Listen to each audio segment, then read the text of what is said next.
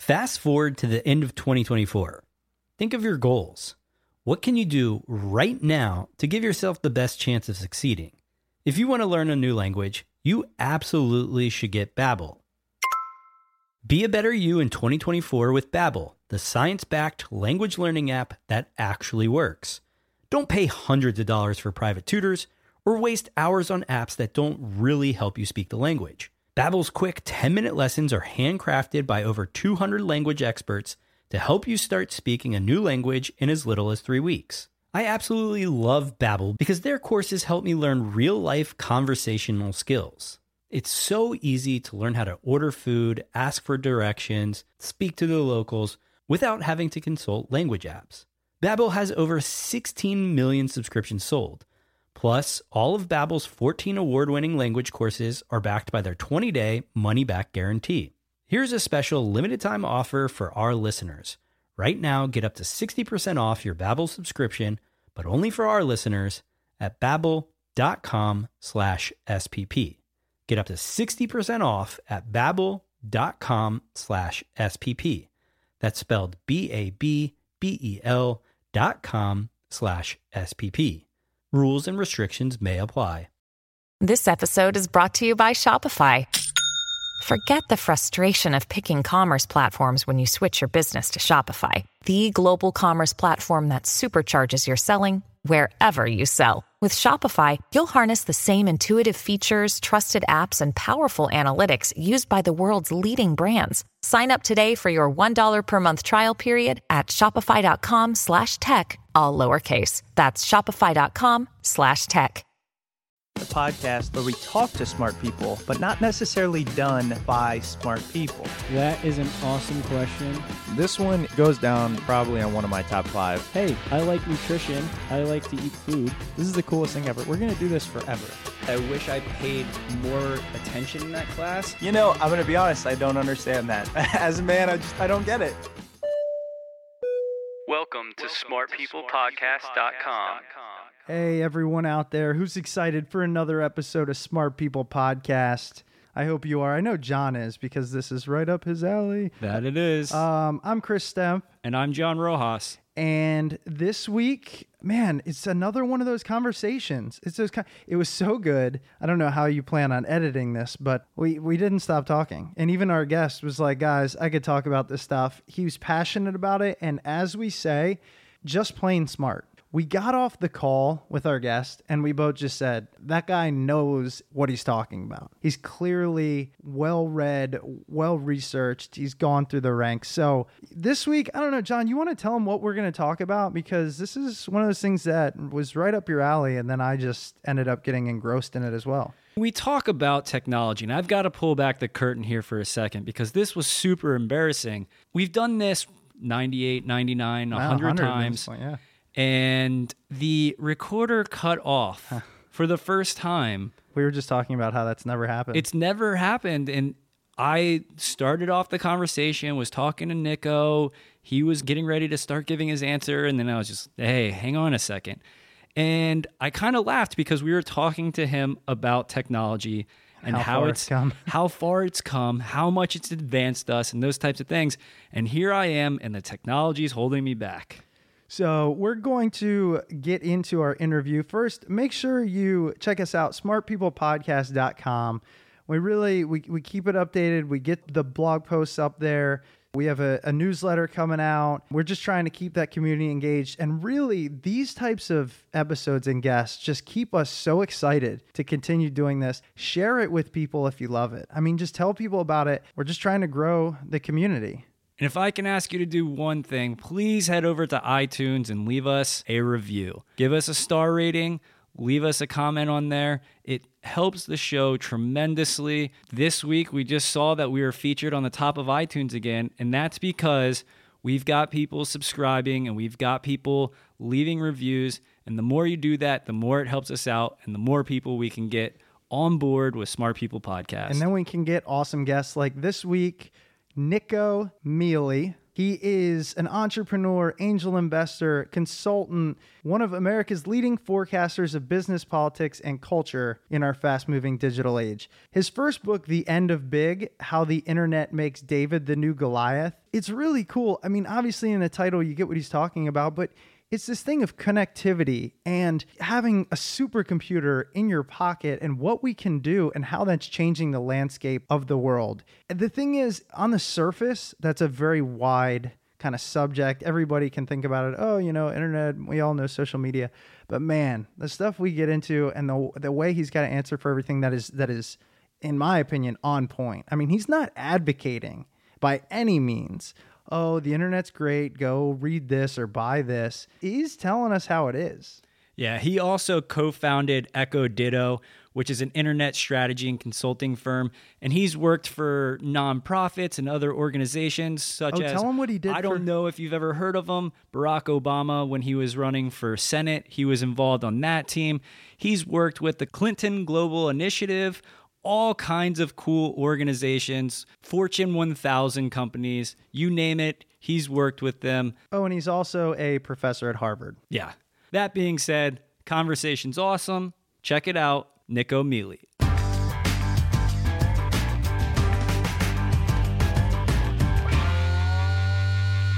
Nicco, thank you so much for being on the show. My pleasure. I came across your book, The End of Big How the Internet Makes David the New Goliath, on Amazon, was flipping through it, was absolutely fascinated by it. And I just wanted to, to kind of jump right in and talk to you about Cray supercomputers and how they were these million dollar computers that corporations and the government owned and now, you know, we have many people walking around with iPhones, which are more powerful than these Cray supercomputers. And just wanted to touch base on what this just means to, to society now. Yeah, well, first, thanks. It's great to be on the show. I love uh, love podcasts, and um, you know, I think we kind of have lost sight of how quickly things have changed, how quickly computing has changed. You know, I was born in 1977 and even even then that was pretty late by computing standards. But even then if you ask most people what a computer was they would describe something that would fill a room or even two rooms that cost 5 million bucks that was essentially unavailable to most Americans. And today here we are 35 years later and 130 million Americans have a uh, have a smartphone that is as powerful or more powerful than than the Cray supercomputers of 35 years ago. And it's that change that I think is worth spending some time thinking about. We really haven't reckoned in some crucial way with that massive diffusion of power. Here's something that was really the domain of big institutions. I mean, imagine if uh, you could walk into any strip mall in America and buy a nuclear bomb. I mean, that that's that's the kind of power we're talking about, that kind of computing power. And today, people walk around with it in their pockets all the time.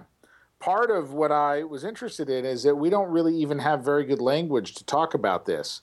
That our vocabulary is really kind of weak it's not really the internet. It's not really mobile phones. But what is it, right? It's, it's hard to say. I, in the book, I talk about it as something, I try and call it radical connectivity. Because when I get down to what I think has really changed for power and for people, I think it's how connected we all are. We're connected all the time at virtually zero cost with no hierarchy, with a real kind of flatness to it and that's what I that's kind of the essential change that I think we've seen in our institutions in our power. My book is broadly about what happens to our traditional institutions when all this when when you know when every American can walk around with that kind of power in their pocket. So, when you talk about Americans walking around with this type of power in their pocket, what kind of things have you seen that have changed? Do you have examples of things that, I mean, I'm sure we could think of a bunch off offhand, but 10 years ago weren't possible that they well, are now today? I mean, I come originally out of politics, so it's easiest to start with political examples. Okay, perfect. Uh, in 2007, if you go back and look at the news reports in 2007, even as late as November of 2007, Hillary Clinton was the nominee. No one thought Obama could defeat her. Obama was not he was he's not even really entirely on the radar. The intensity of what has happened in politics. I mean, Bill and Hillary Clinton built the modern Democratic Party the building in D.C. literally has their name on it. this was this was their party. They'd spent their and you know Hillary arguably had spent her entire life running for president, worked on every major presidential campaign, and here's a guy who's been in public life less than a decade who defeats her. Yeah, I mean that was that was just unthinkable, and he defeats her in a large measure due to the power of the technology and the tactical advantage that gave him. But it also points to another challenge. In my book, I talk about that there's two things going on. One thing that's going on is the power of this technology, this, this enormous diffusion of power. But the other thing that's going on is that our institutions haven't done a very good job. The reason why Obama could defeat Hillary so easily is that the political parties had really become more like cocktail parties for major donors. There, if you could figure out an alternative way to raise money, which Obama did via the internet, then you could take on the party establishment pretty easily. And so it's two trends at once is the diffusion of power in, in the form of computing and it's also the way the institutions have failed the bad job our institutions have done. And when our institutions do a bad job then people opt out. They seek alternatives. And that is uh, and the technology makes that easy for them.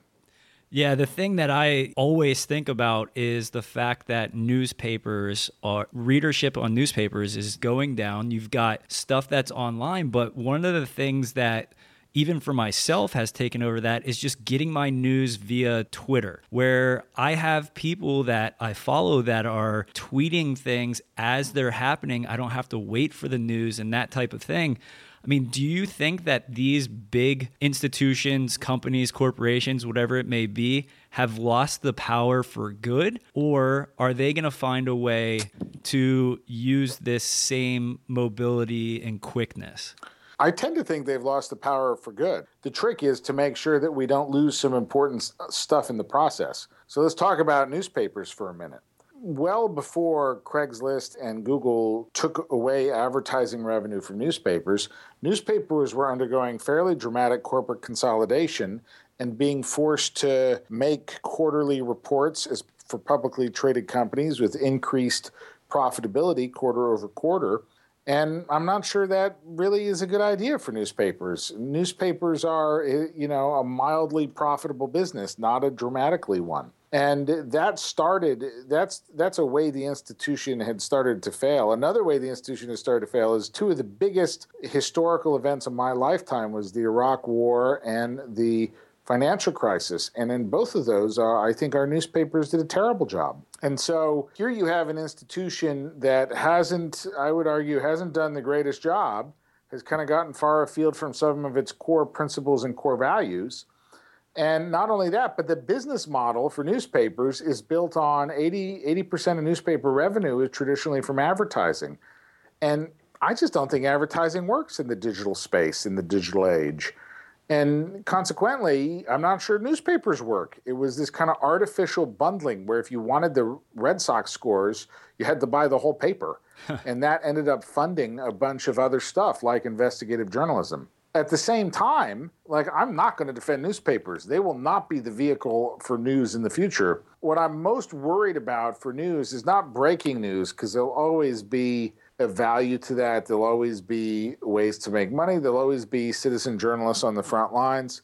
What I'm most worried about is actually investigative journalism. Is I think of it as accountability journalism, where a core function of journalists was holding power accountable and really doing a lot of hard work like digging and frequently under threat to figure out what was really going on. And that is what we're most in danger of losing. That is we have to find new ways of funding and supporting that because it's a crucial part of our democracy and the success of our society. I'm glad you brought that up because I do agree with you in terms of finding ways to fund projects or things that we need as a society. And it's getting tough because when I think about content on the internet, and John and I have very different views when it comes to technology. I'm I don't even really like Twitter. I don't.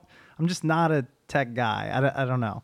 And so I'm starting to see people are just in a race to create content. It's not good, it's not thought out, it's haphazard almost because they want to climb a search engine and they want to put some AdSense ads on their page. And and there's just so much clutter. Do you have a, an opinion on how that is only going to exponentially grow as technology becomes more available to everyone? Well, you know, I think it's actually Eric Schmidt who talks about. I think I'm stealing this quote from him. That's okay. I, I may I may butcher it, but it's something to the effect of that if you take everything ever created in human history, like if you go back 40,000, roughly 40, 30, 30 to 40,000 years ago, we have cave paintings by early humans. And the written word shows up roughly four or five, 4,000 years ago, we'll say. If you take everything ever written, everything ever painted, every photograph, every movie, everything ever created up until about, oh, I don't know, 2010, that's roughly how much material is created every 48 hours today. That's unbelievable. And that's just like a giant volume. That's a that's a fire hose, right? That's not even fire hose doesn't, doesn't even begin to capture it. And I think that there's two things that happen here, right? One is kind of paradoxically that can lead to a kind of dark ages. That it can be harder and, than ever to figure out what is worth reading or consuming. Exactly. and, and also what is true. Figuring out what is true especially with the collapse of other credentialers like newspapers gets harder at the same time, I think a, another another challenging byproduct is the Cory Doctorow calls it the ecosystem of interruption. The internet just is full of ways of interrupting anything you're doing that always seem funner. yes, it is. And that that creates I think that creates real challenges for excellence and for intimacy because yeah. both excellence and intimacy i think they both require in different veins excellence in work intimacy and relationship they require presence. They require focus. They require that you not be interrupted. I think that's a challenge for everyone. I think it's especially a challenge for leaders. I do want to offer a little bit of a counterpoint though because as much as this giant volume of information and music and movies and I dare say podcasts, as much as all of that is flowing at us like a mad rushing river and is just exponentially growing every day all the time and things get lost and we lose ourselves in it.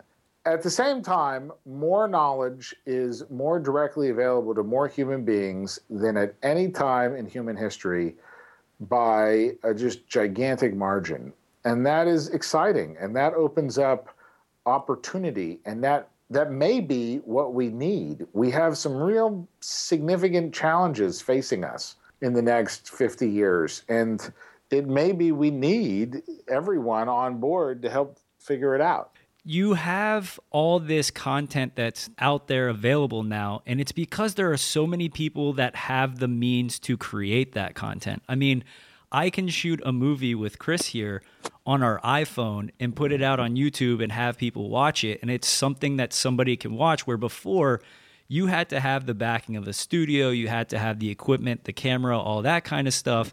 So there really were these great barriers of entry to produce content. And now anybody can do it. Yeah, you know, one of the interesting chapters in the book, or it was interesting to research and write, was a chapter on big fun, which was looking at entertainment when you look at news and, and investigative journalism and holding power accountable, it's very clear, very stark what happens. Like one of the stories I tell is the LA Times did this. There was a mayor in a small town in Southern California who got elected, started paying himself a million bucks a year, paid his nine closest friends a million bucks a year, and then proceeded to intimidate. I mean, really intimidate like a like a like a like a warlord or dictator everyone in the town to shut up and he man he ran the town of Bell, California like this for a decade. And it was the LA Times investigative journalism that broke that story open. And now the guy's in prison. And so that's a pretty stark argument for the values, maybe not the business model, but for the values and approach of investigative journalism. When I look at entertainment, it gets a lot harder to make a clear argument for why we need the blockbuster, right? Right. What, like, uh, you know, especially when you look at how it's failed. One of the things I talk about in the book is that uh, in 1981, the top 10 highest grossing films, every single, well, not every single one, of the, in 1981, the top 10 highest grossing films, seven of them were original stories, original characters. Seven of the top 10 highest grossing films.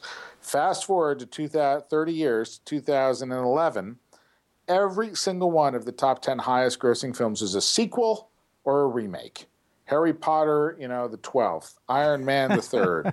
and I think that I think people are kind of fed up with that. That's why they're turning to YouTube and to Netflix and to other vehicles for entertainment because people are just hungry for some original stories, original characters.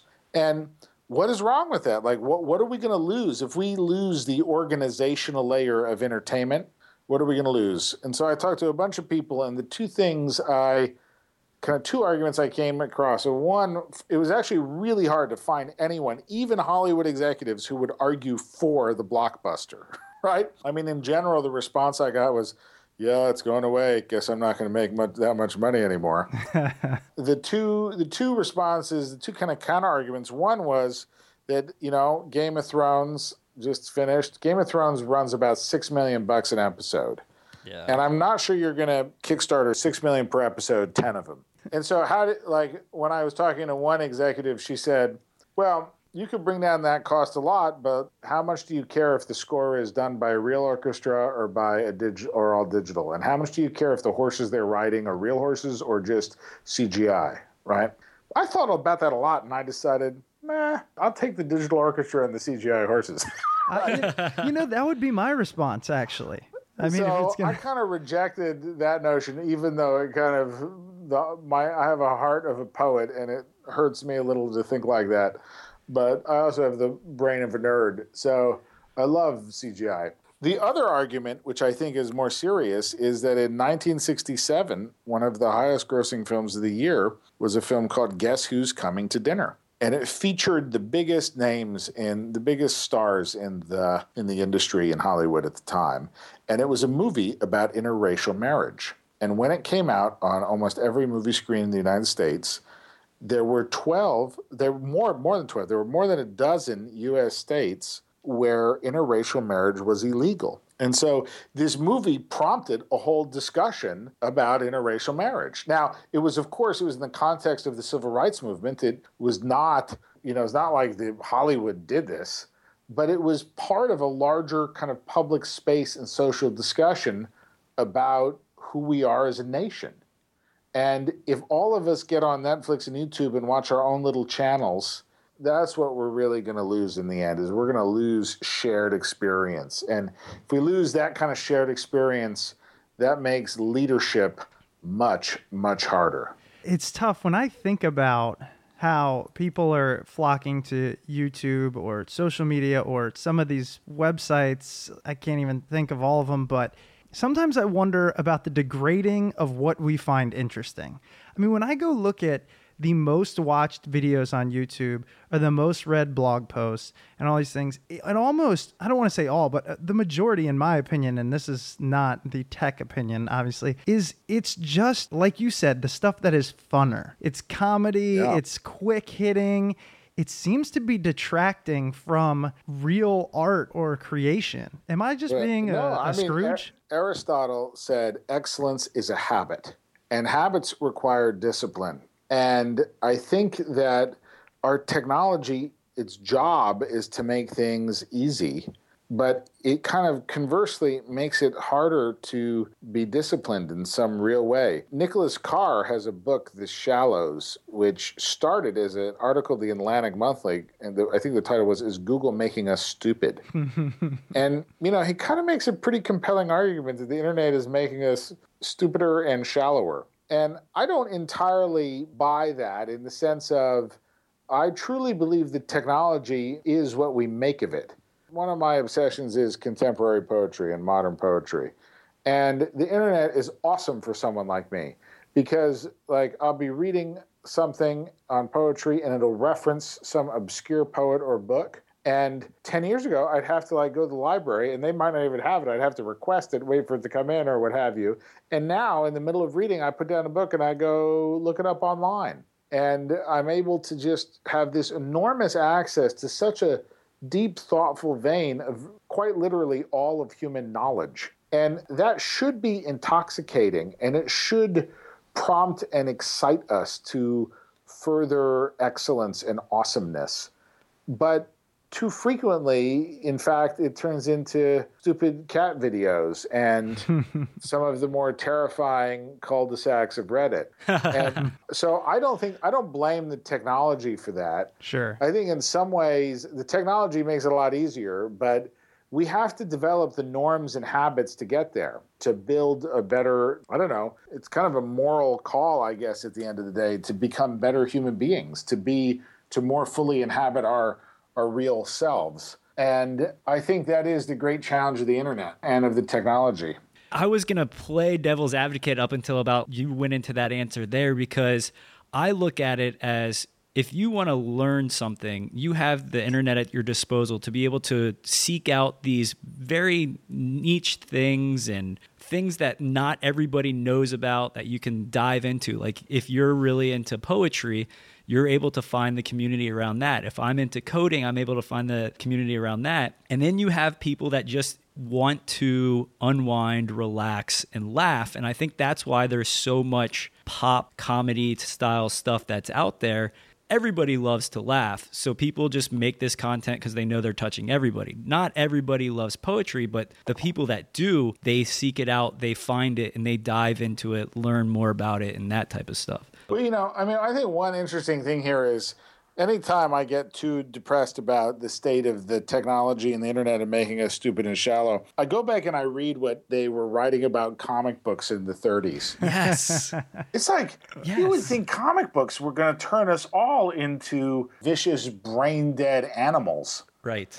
Uh, and so I guess I guess I, I truly believe it, it really it's it, it's up to us what we make of it. Yes. And I, I do think in, in the life, in, in, in human history, in the course of human history, on the long view, we're, we're at a kind of uh, an essential moment where this stuff could really be awesome for our future. It could also really uh, take us down a notch here. Yeah. I mean, you know, I always think about the Romans, right? I'm kind of obsessed also with Roman antiquity. And, you know, Rome, the Roman Empire had more miles of paved highway than the United States until the mid 80s. Ancient Rome, 2,000 years ago, had more water pumped into it than New York City until the 80s. Rome had this incredible engineering prowess, and a lot of it was built on their mastery of cement. Now, here's the crazy thing what happened was, with the fall of Rome and the fall of the Roman Empire, they just lost a bunch of knowledge one of the most important things they lost is how to make cement. And I actually noticed last week, last week, scientists figured out how Romans made cement. And it turns out it's totally revolutionary and may change all of the construction Come on. going forward. I'm not I'm not kidding. It's wild. And so the danger is that we will lose, we could just set ourselves back a few hundred or a few thousand years, right? And that we need to find ways of using that technology to encourage our best self. I want to switch gears a little bit and talk to you about. I know you have a firm, EchoDitto, and it's kind of a digital strategy, tech development firm. And I'm sure you could explain it much better than I, but I'm kind of interested in your take because you have done some amazing things. Like you said, working on Howard Dean's presidential campaign and what you do now with your consulting in terms of establishing a digital strategy. I was hoping you could tell us for, for those out there that work at smaller companies, maybe want to start their own, maybe want to just sound smart in front of their boss. What kind of things you seeing really work these days that might be new or what you know I might not know of because I'm not your client? Well, I mean, this ties into something we were talking about earlier, right? Which is all this content being created, this huge volume of stuff, but really useful, really excellent stuff is pretty hard to find, actually. And the reason it's hard to find is it's actually hard to write and make. And one of the one of the big things I think people can do is think long and hard and carefully about their expertise or their firm's expertise and use social media, blogging or YouTube or podcasts or whatever, to surface that expertise, to really be useful and compelling. You know, too much of what happens is brain dead marketing speak. and uh, I actually had a funny situation where about a year ago, my my own firm, we sent out this email to people that was kind of brain dead marketing speak. and no one said anything, but I just thought about it and I was like, ah, I wouldn't read that email. That's a stupid email. and so I then, like a week later, wrote another email and I said, hey, people, I think we really screwed that one up. And let me tell you why. Let's really get into this. One of the things about the internet is uh, in my book, I call it it's the end of big minds, but another way to say it is the end of expertise that the traditional vehicles for credentialing people for saying this guy really knows what he's talking about carry less and less value, less and less impact. And at the end of the day, people are really going to judge you and hire you and assess you by the extent to which you're able to write and speak and present smart things, right? The extent to which you're able to show you deserve to be an expert.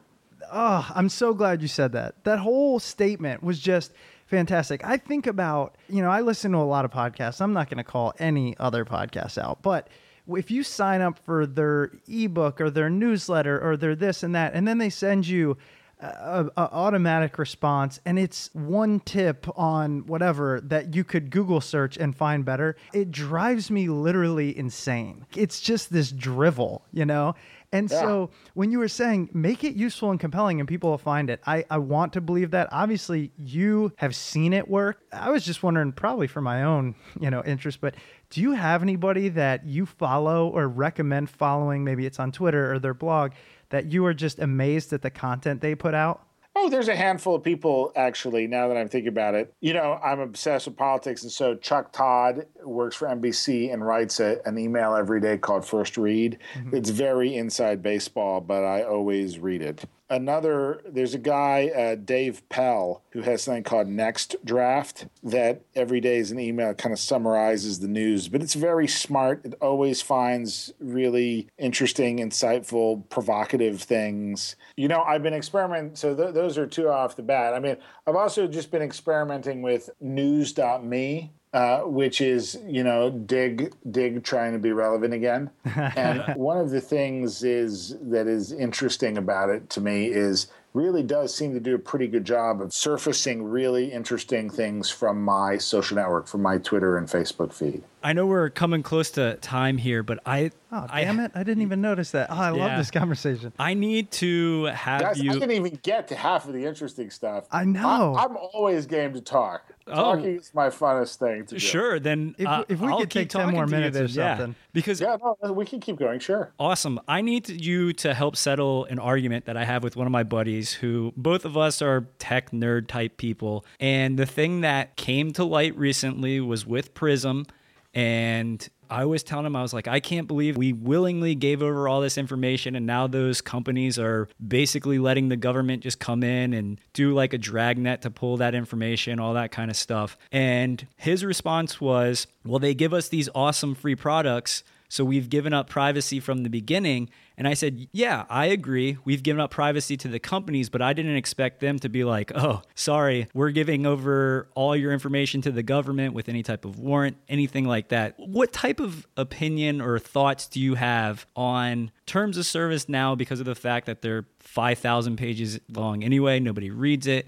And now that we've added the extra wrinkle that it turns out these companies are handing the information over to the government. Well, I uh, I think a lot of things about that. I mean, one, I would recommend there's something called uh, tosdr.org. Terms of service didn't read, and uh, these guys have one of the smartest approaches to thinking about terms of service and trying to change how it works.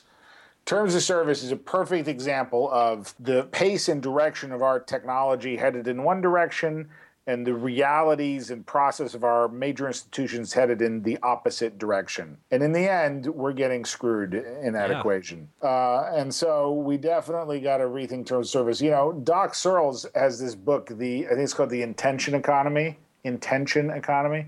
And he has a totally different way of thinking about it that I love. Uh, he calls it VRM, vendor relationship management, which is you should have your own individual terms of service. I should have Nicco's terms of service. And Facebook and YouTube should have to decide if they're going to accept mine. like, why are all? Why are we all accepting theirs? Right? I mean, that's a great point. Yeah. because they have a they have something of incentive to make it incomprehensible. And so i think that now on the issue of there there's a number of other issues wrapped up here. I mean one issue you, you wrapped up here is the question of privacy. I mean Scott McNealy about a decade ago said if you're worried about your privacy you're 10 years too late mm-hmm. yeah. so by that count, we're like 20, 20 years too late. And I do think that part of what has happened is that technologists made a bunch of decisions. And one of the decisions they made a long time ago is that privacy was not that important. You know, Mark, Z- Mark Zuckerberg's got on the record with this, saying he doesn't think privacy is that essential. And we're just beginning to understand the profound implications of that. Uh, a surveillance state is one of them. And we've been living in a surveillance state, a corporate surveillance state, for some time in terms of advertising and targeting.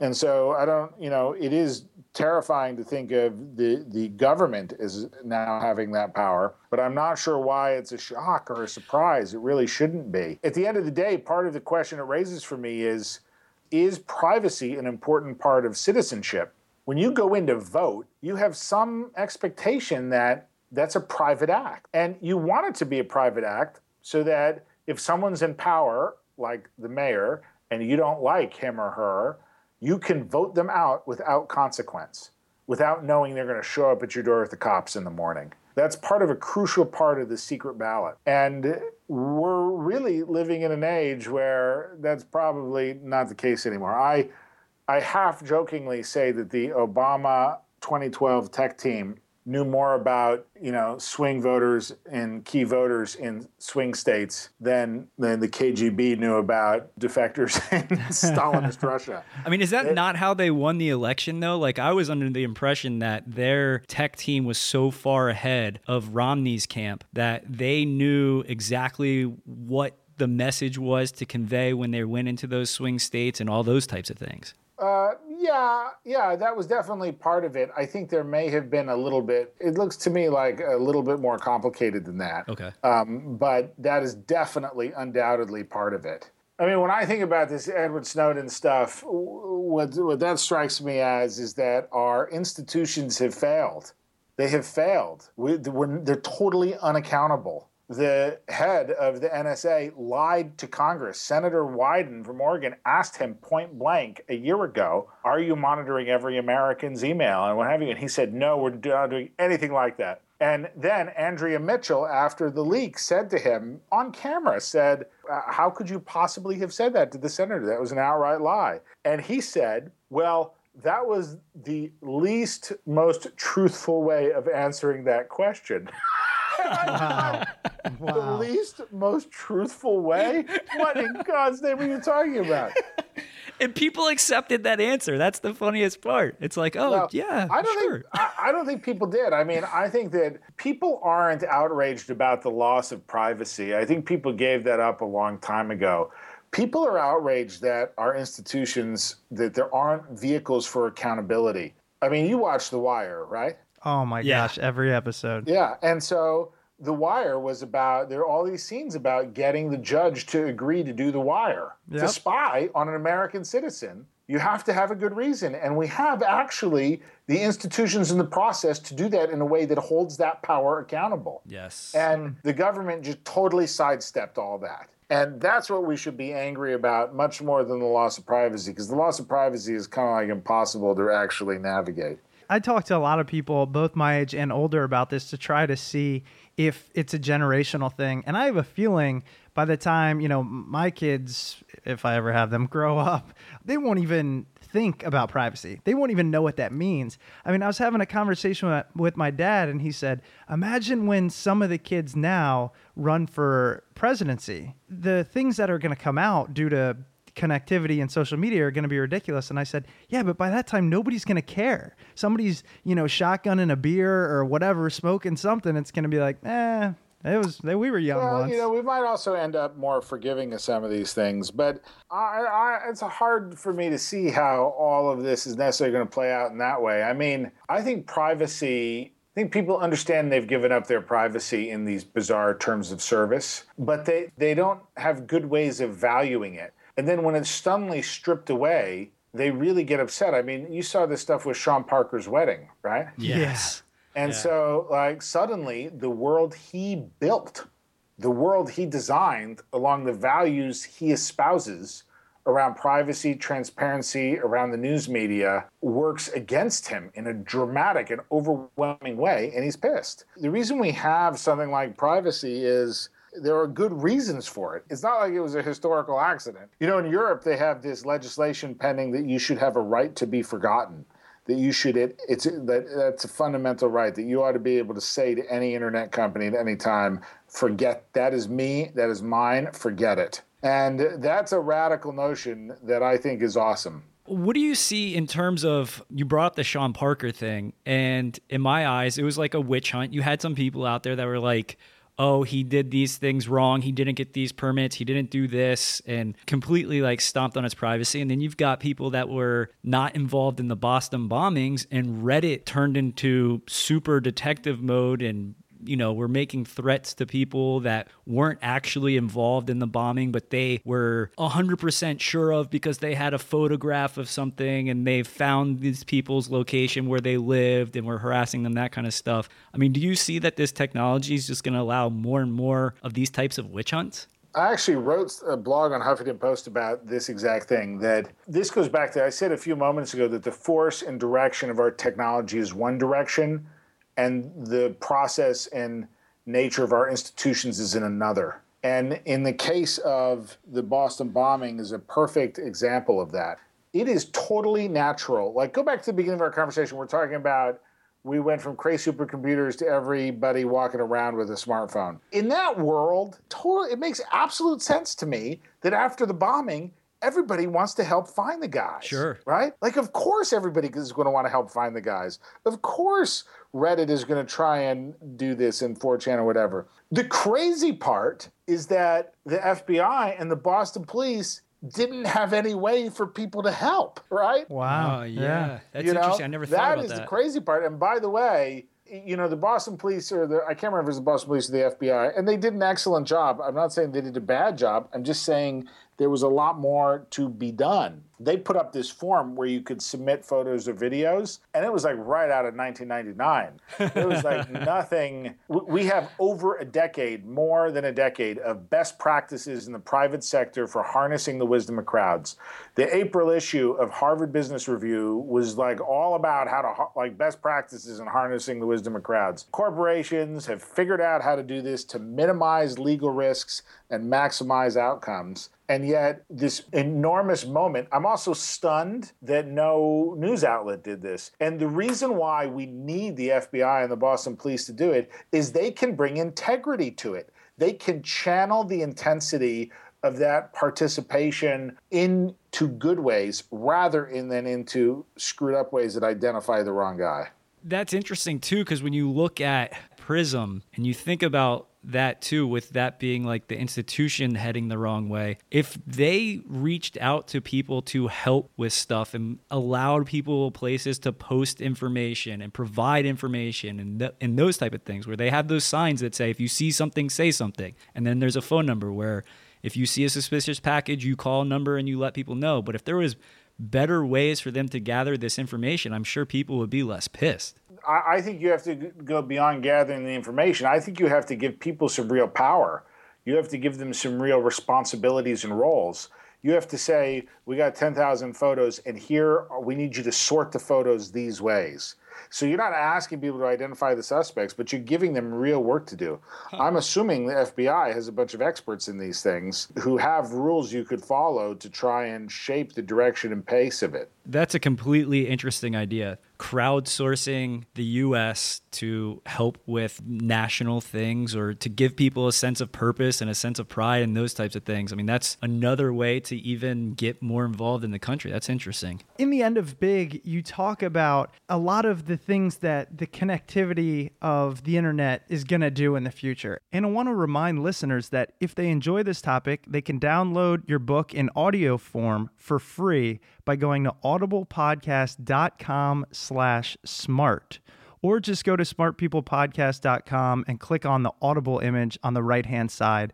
I highly recommend your book, and it's really important to John and I to support our sponsors and show Audible some love. But I was wondering, as you mentioned earlier, you haven't even really scraped the surface on things you find most interesting. What do you find most exciting and also maybe most terrifying about what this Uber connectivity can bring us? There's the good news and the bad news here, right? The bad news is I'm really worried about what it means to be a leader in the age of radical connectivity. I'm worried because it seems to me that the flat network nature, the distributed power, encourages some of the worst aspects of leadership, like being a demagogue and not being held accountable, and, actually makes it hard to encourage the best aspects of leadership.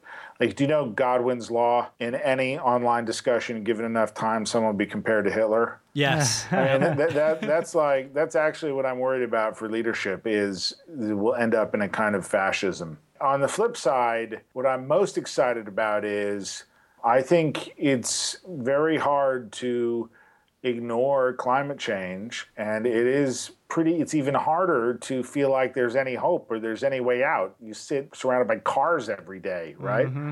and i think that part of this radical connectivity offers us tremendous hope for navigating our way out of the kind of dead end we're at right now the way our society is built on burning oil you just see stuff every day that you take a look at and you're just like what is going to happen and it's hard to but maybe what you're saying is we can solve those issues perhaps due to everyone i mean it's one large brain almost if we can all meet in this virtual space yeah, I, I, this goes back to we need some process and hierarchy and ways of identifying expertise. But if we're going to do it, this is the way it's going to get done.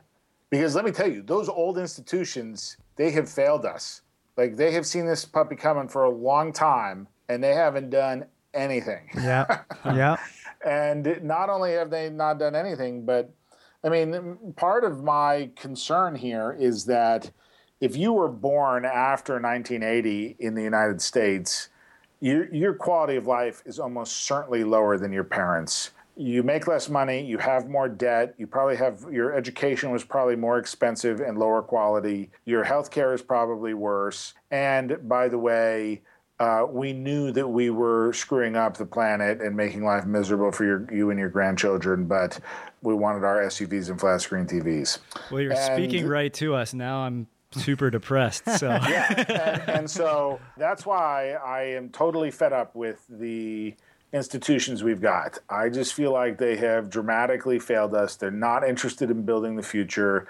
If I had to place blame, I would blame the baby boomers as a generation. And I think that it's it's really up to us. It's up to us to build the future, and we got to figure out some different ways of doing this stuff. We got to figure out fast and I'm in some ways really excited to leave behind the old ways. Hmm. no, that's awesome. I joke around with my dad all the time saying, you know, I think I'll actually enjoy work when the baby boomers retire or leave and, and just get out of the way from these ideas that we have as millennials and whatever is below us. I don't, don't go bashing the ba- I mean, hey, I will. I'll bash away too.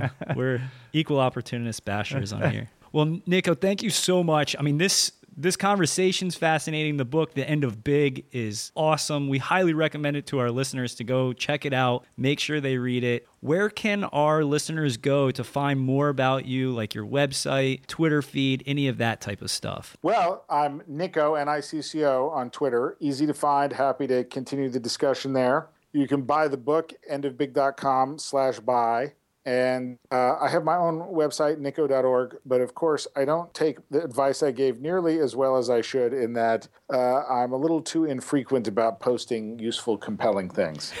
Because it's hard to write them. It's hard to write them. That Well, is you the wrote thing. a book. It's tough. Yeah. I mean, I think that covers it. Like, if if you can put everything together and write a book, that I think trumps putting stuff out on onto a blog. Let's hope. That's how I'm, I'm not optimistic about that. Again, thank you so much. I mean, this is just, it's been a great conversation. I love this stuff you, we learned, and really, congratulations on your success and, and keep teaching the uh, the youth about this this type of thing because somebody's got to do something about it. Well, thanks, guys. It's been a real pleasure, and uh, looking forward to a future discussion. Absolutely. Awesome. Thank you so much. All right. Have a great night. Adios.